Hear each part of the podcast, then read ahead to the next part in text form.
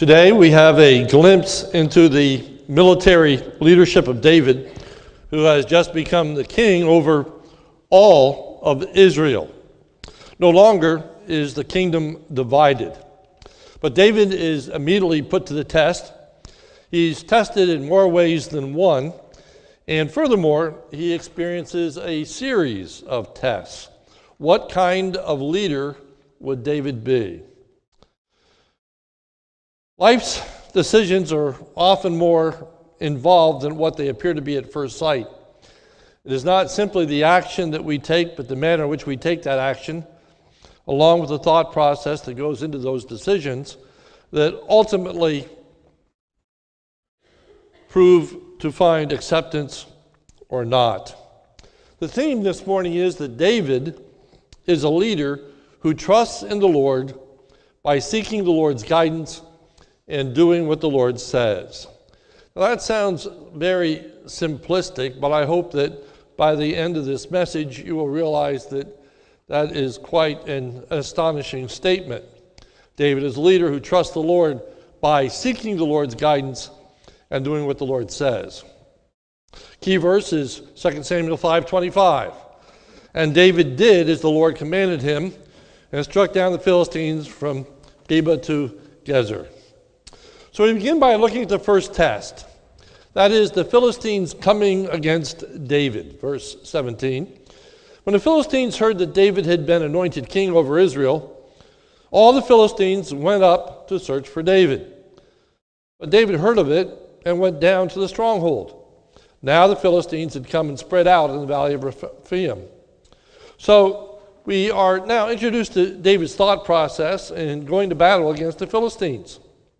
And the first thing we note is that David seeks and receives the Lord's guidance. David seeks the Lord's guidance. Verse 19. And David inquired of the Lord, Shall I go up against the Philistines?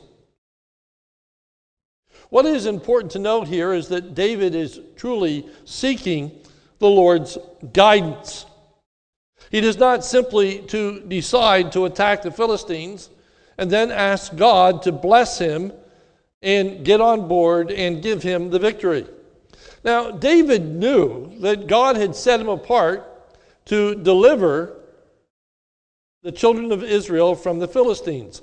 Samuel had said that back in the time in which David is first anointed to be king.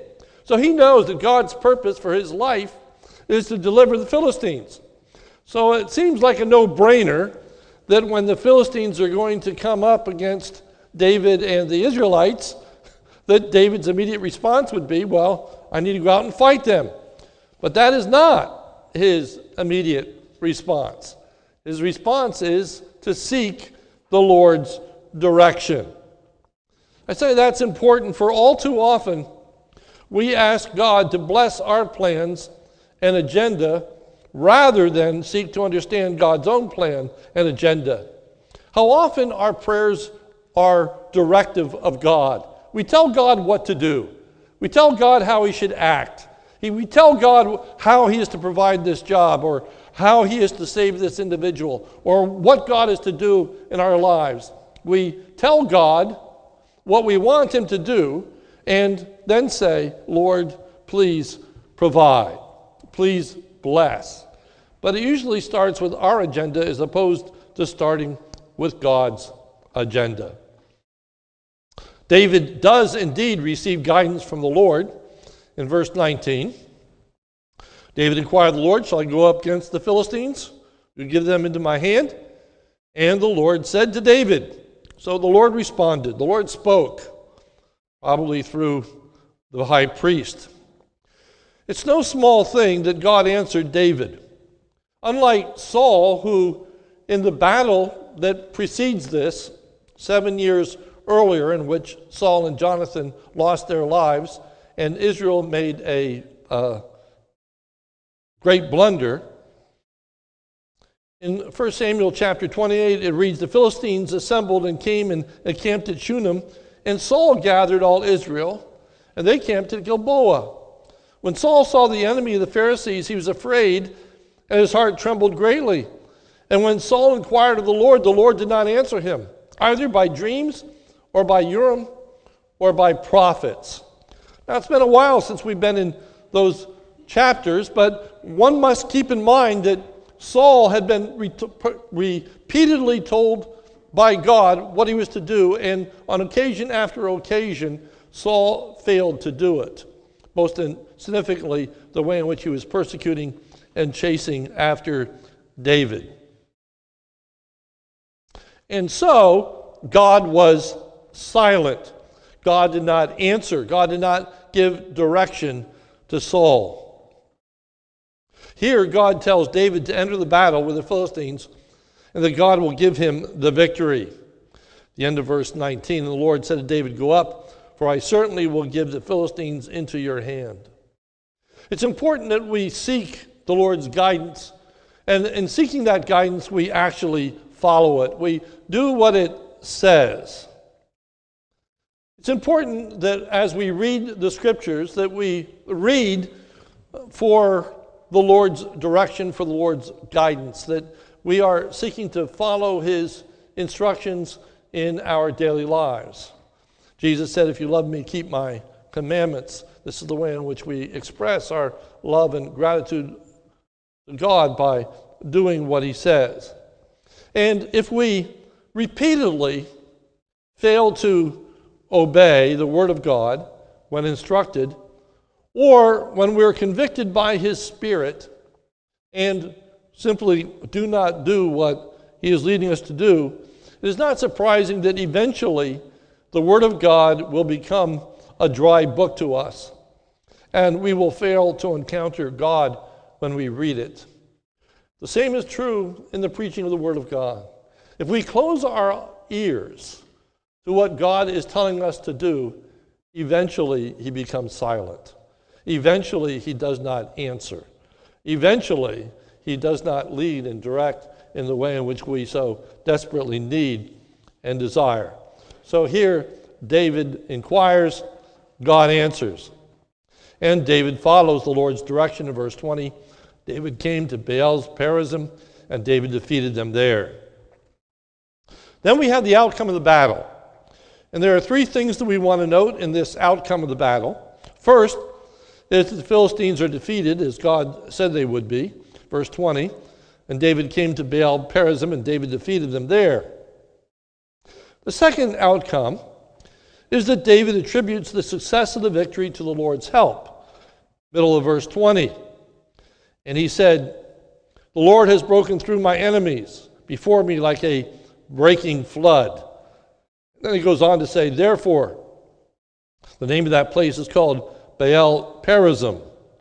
Dale Davis, in his commentary, states, and I quote, Baal Perazim means Lord of burstings out, commemorating the way Yahweh had broken down the Philistines. David compared Yahweh's activity to the way a massive torrent of water breaks down everything in its path. Just so Jehovah levels the opposition, God literally wiped them out. And David gives honor, and glory and praise to God. And now, this third thing, and I'm going to camp on this for a little bit, for it's extremely important. The third outcome is the Philistines, in their hasty retreat, leave their idols on the battlefield, verse 21. And the Philistines left their idols there. There's a lot to be understood in that simple little statement that I want to unpack for you this morning. First of all, first of all, the idols were a burden and not a help as they fled the battlefield and left their idols behind. The troops would have been slowed down in their retreat by carrying their idols with them. The futility and the burden of the idols is described in the book of Isaiah. In Isaiah chapter 46, uh, starting at verse 1, it reads Bel bows down, Nebo stoops, their idols are on beasts and livestock. These things you carry are borne as burdens on weary beasts. They stoop, they bow down together. They cannot save the burden, but themselves go into captivity. And that's exactly what happens in this instance. So these idols that are going to slow them down, these idols that are actually going to get in their way, they just leave them on the battlefield as they flee. This shows the Lord's supremacy over the gods of the Philistines. Then it says that David carried the idols off. Verse 21 And David and his men carried them away. Now, if you remember 1 Samuel, and I hope you do because all these passages just build upon each other, there's an informing theology that we're to, to see. There's an echo of the humiliating defeat that was encountered by the Israelites when the Philistines carried off the ark as a trophy of war in 1 Samuel chapter 4 verse 11 which reads and the ark of God was captured, and the two sons of Eli, Hophni and Phinehas, died. But there are some similar, there are some striking dissimilarities. There, there are some important differences that need to be kept in mind. The first is that in the battle in which the ark was lost, the Israelites did not flee and leave it behind, but rather the Philistines came and captured it. So they didn't abandon it, but they had to surrender it. It was taken from them. Where on this occasion, they have abandoned their idols, they've left them behind. And then, secondly, on that occasion, meaning the first one when the ark was captured, on that occasion, the Philistines took the Ark of the Covenant back to their city and placed it in the temple of Dagon. If you remember the story, 1 Samuel 5, verses 1 and 2. When the Philistines captured the ark of God, they brought it from Ebenezer to Ashdod.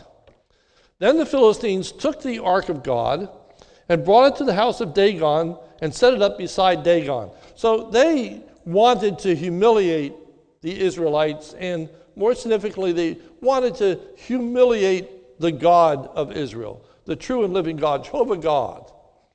And so, in order to humiliate the true and living God and to give praise to Dagon, they set the Ark of the Covenant in the temple of Dagon.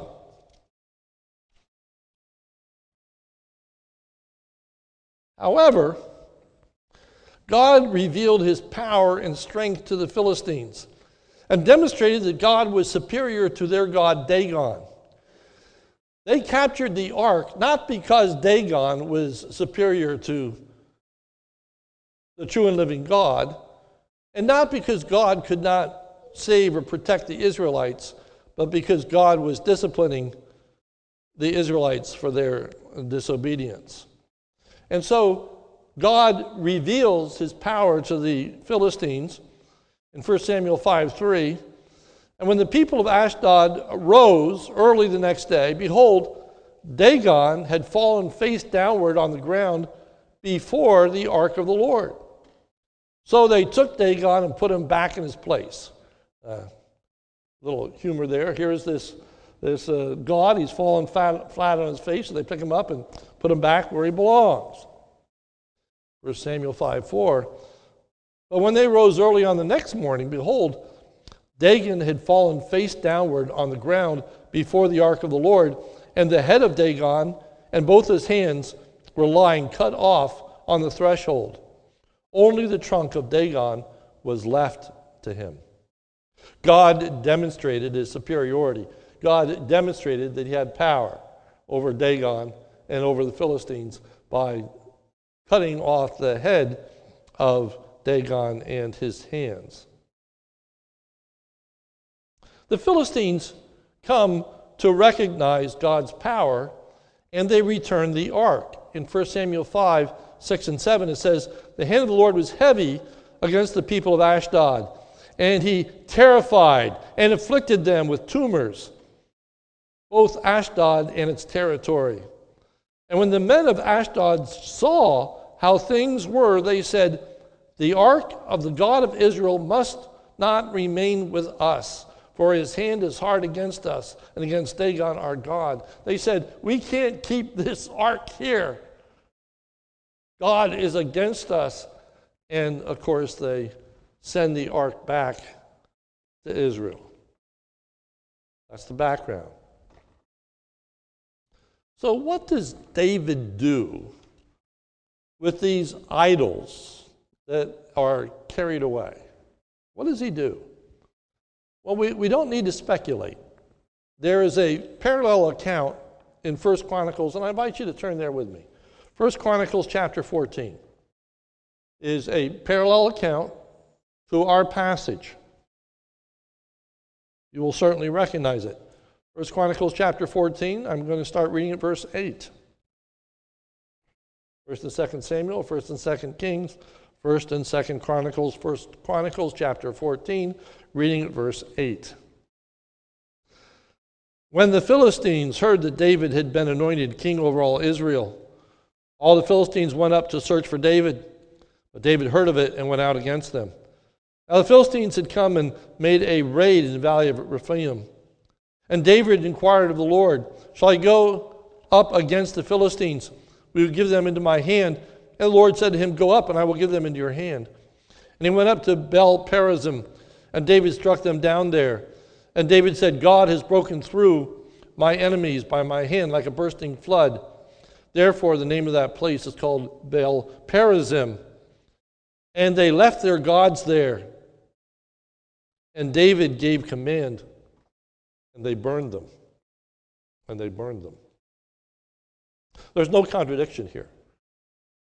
They carried those idols away from the battlefield, and then they burned them. They burned them. The idols were destroyed in keeping with God's commands. In Deuteronomy chapter 7, verse 5, it reads, But thus shall you deal with them, that is, the idols that are captured. Thus you shall deal with them. You shall break down their altars, dash in pieces their pillars, chop down their asherim, and burn their carved images with fire. So God had instructed that when they are in the promised land and they are conquering these nations and they are taking captive their idols, they are to burn them. They're to burn them. Unlike the true and living God who can defend himself, these idols not only could not defend the Philistines, these idols could not defend themselves. God divinely protected the Ark of the Covenant and it was returned. These idols were burned, they were destroyed, they were never returned. They did not continue on. It should not be lost that in the very next chapter, it's devoted to the Ark of the Covenant and bringing it to Jerusalem. I'm going to say a lot more about that next week, about the connections that exist between this chapter and the next chapter, and they're very, very significant. I'll just hopefully whet your appetite that there, there's a purpose, there's a point of chapter 6 in bringing the Ark of the Covenant to Jerusalem. David praises God passed the test and he is glorified. Now, the second test is much like the first. Notice verse 22. And the Philistines came up yet again and spread out in the valley of Rephaim. The situation is very similar to the previous situation, as seen in the words yet again. Yet again. It's reminding us of the similarity between the first occasion and the second. Notice the similarities. First, the enemy is the same. It's the Philistines that came up. It's the Philistines that came up the first time. The Philistines come up the second time. Second similarity, it's in the same location. It's in the valley of Rephaim that they came up the first time, and it's the valley of Rephaim that they come up the second time. So here we go again, right? Here, here is this whole scenario playing out again. But what is interesting is that David doesn't just come to the conclusion and say, been there, done that, right? I mean, this is old hat. We saw what happens, and David just goes up to battle. No, no. David, once again, is going to inquire of the Lord what he should do. Seems pretty obvious, doesn't it? But he's going to seek the Lord's direction. Verse 23. And when David inquired of the Lord, he gets a different answer. When David inquired of the Lord, he said, You shall not go up. You shall not go up. On the first occasion, he said, Go up. On the second occasion, he said, Don't go up. And it means to go directly into battle, it means to take him head on. Instead, David is to attack them from behind. Middle of verse 23. Go around to their rear and come against them opposite the balsam trees. So instead of a frontal attack, this time you're to attack them from the rear. Balsam trees over here, the Philistines here, David's army over here. David is to attack on the Lord's signal. And what a signal it is. The signal is when you, David, hear the sound of troops marching in the tops of the trees, then you're to attack. Verse 24. And when you hear the sound of marching in the tops of the balsam trees, then rouse yourself. And it means immediately get up, move. When you hear the sound of the troops in the tops of the balsam trees, then go to battle. Now, here is the significance of the signal. And if you mark your Bible, uh, I encourage you to underline this or star it or do something, for it is key to the passage. And rouse yourself, and now these words. For then, the Lord has gone out before you to strike down the army of the Philistines. All right? The Lord has gone out before you to strike down the army of the Philistines. Literally, God is out in front of the Philistine army. David is in the rear. God is going to begin this attack. David obeys, and God grants the victory. Verse 25 And David did as the Lord commanded him and struck down the Philistines from Geba to Gezer. So, what's the point? Well, there are some very needy theological applications that come out of this text. The first is this statement of God going before them. God going before them. Moses, just before his death. As he is preaching his final, final message to the children of Israel, readying them to enter the promised land, says this Deuteronomy 31, starting at verse 1. So Moses continued to speak these words to all Israel. And he said to them, I am 120 years old today. I'm no longer able to go out and come in. The Lord has said to me, You shall not go over this Jordan. The Lord your God himself will go over before you. Same words. The Lord him, God himself will go over before you. He will destroy these nations before you, so that you shall dispossess them, and Joshua will go over at your head as the Lord has spoken.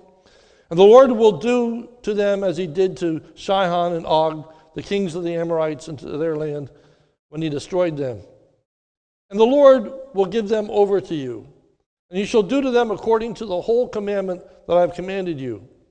Be strong and courageous. Do not fear or be in dread of them, for it is the Lord your God who goes with you. He will not leave you or forsake you. Then Moses summoned Joshua and said to him in the sight of all Israel, Be strong and courageous, for you shall go with this people into the land that the Lord has sworn to their fathers to give them, and you put them in possession of it. It is the Lord who goes before you. He will be with you. He will not leave you nor forsake you. Do not fear or be dismayed. The Lord will go before you. That is, God will be with them, God will help them, God will personally precede and lead the way. It's like a blocker in football. The running back is to follow the blocker who will make the first contact and clear the way. God will clear the way. They are but to follow Him. It is the Lord's personal involvement that brings about the success.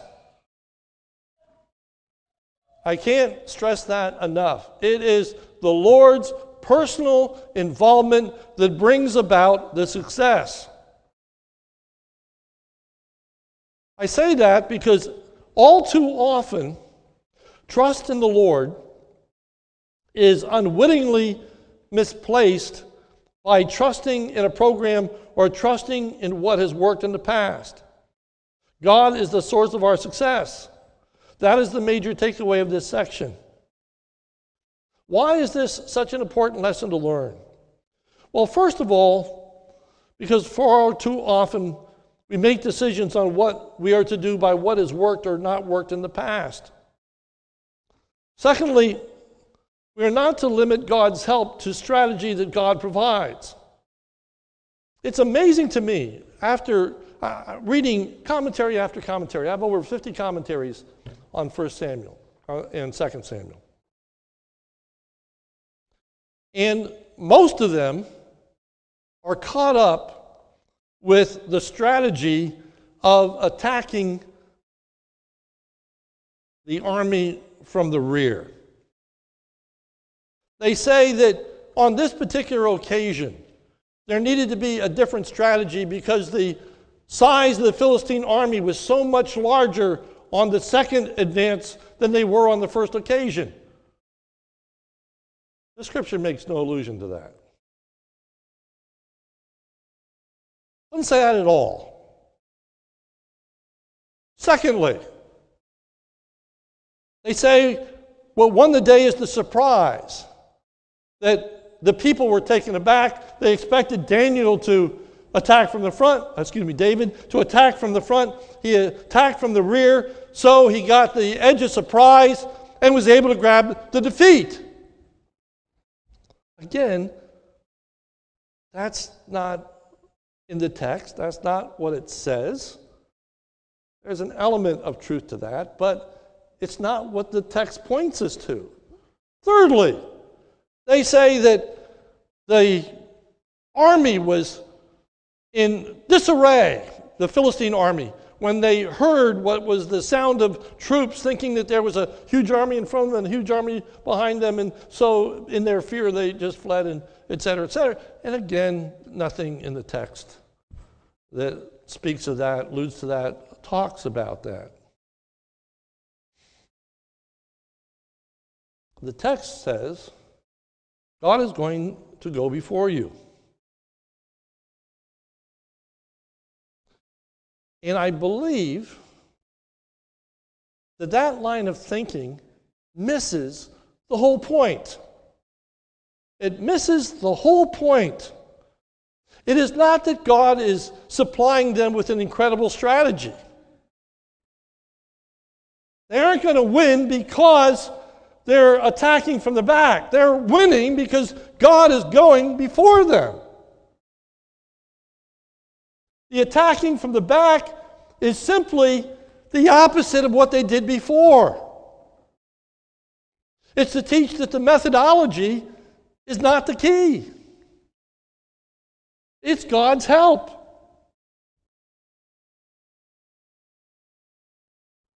God provided them with his personal help. He went before them.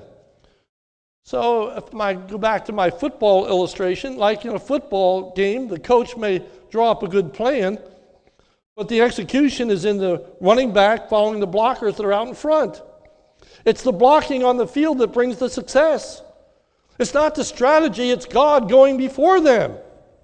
God, in His infinite wisdom,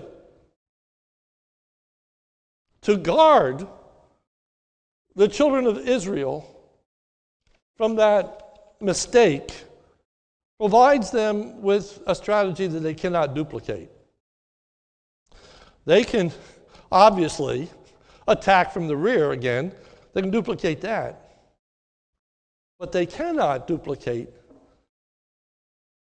the sound of the troops in the trees.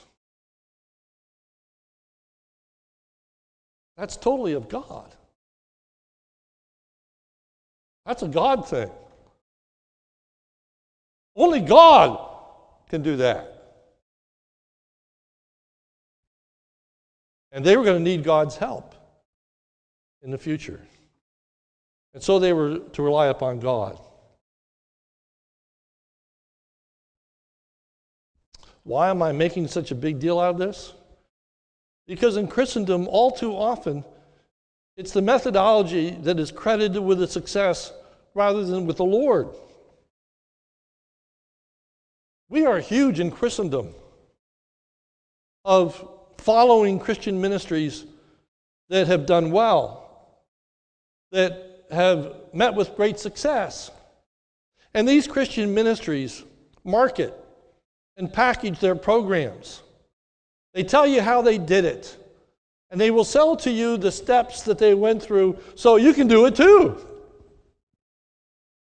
And you can be successful. Just buy the program. Evangelism abounds with programs that will supply you with just the right way to hold a meeting, just the right way to give an invitation. They will supply you with words to say, diagrams, They'll say this, you say that. If they say this, you say this. And you look through and, you know, A, C, D, what, what am I supposed to say? How am I going to respond? And you will meet with success. Unless we're too hard on the Christian programs and activities, think about our own thinking. Think about our own thinking. We come to a planning meeting. We say to ourselves, what are we going to do next year? Well, what worked last year? What did God bless? Or somebody says, well, let's do this. And somebody else says, oh, we tried that before and it didn't work.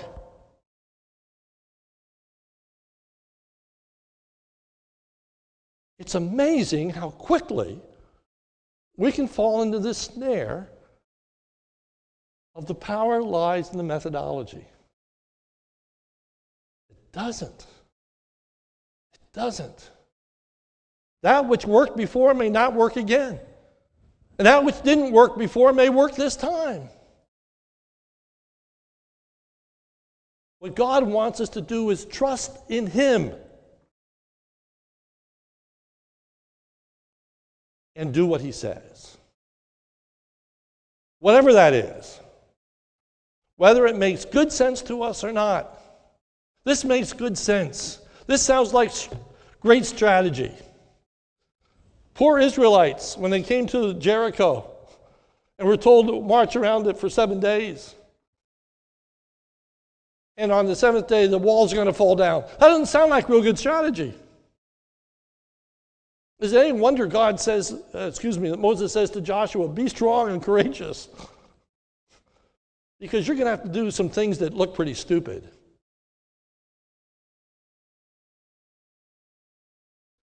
Sometimes God's word makes a whole lot of sense. Sometimes we look at it and say, yeah, boy, the wisdom of it just jumps off the pages. And we thank God for his wisdom and his direction, his insight. And there are other times he tells us to do things and we say, What? I don't like that. It Doesn't make sense. We resist it and we choose to go our own way and ask God to bless it. There's much more danger there than what might appear in first, first sight. We're tempted to look at what others have done and simply copy their approach, rather than say, It is the Lord who has blessed his work.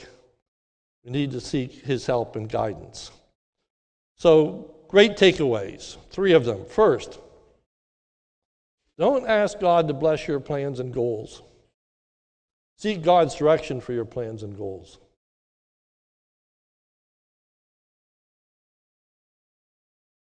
A simple admonition of the scripture is cast your care upon Him, knowing that He cares for you. So if you're looking for a job, you don't need to tell God what job it is you want and how He has to work and move in the particular person that you are going to interview with and lay out the six steps that you need to do to get this job. Rather, you need to go to the Lord and say, I need a job. I need a job.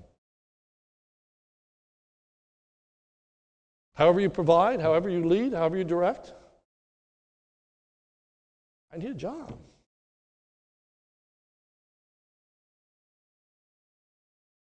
Rather than tell God how to meet our needs, we're to trust God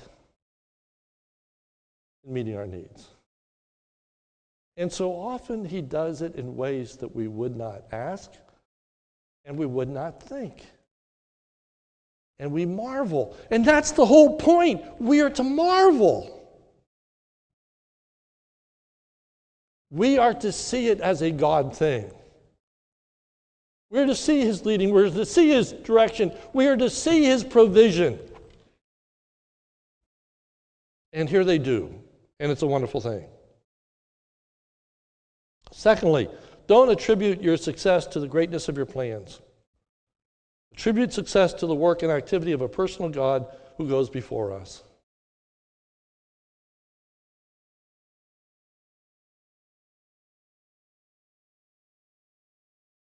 Let's not be quick to ask somebody how they did it, but rather give glory to God who has done it who has blessed, who has provided. And you know the Bible stories. God provides with a coin in a fish's mouth. God provides with manna from heaven. God provides with oil that doesn't run out. God provides, God provides, and God provides by fields bearing fruit. sending water and rain, and giving abundance of crops. God provides in the ordinary and He provides in the extraordinary. The key is it's God provides. And so the great hymn, Now thank we all our God. That's the lesson. So, thirdly, when successful, avoid the temptation to return to simply what you did before. But ask God, what do you want us to do? And rather than return to what you've done before, return to the God who gave you the success before. And say, God, I'm trusting you for whatever it is that you have for us in the future, whatever you have for me to do.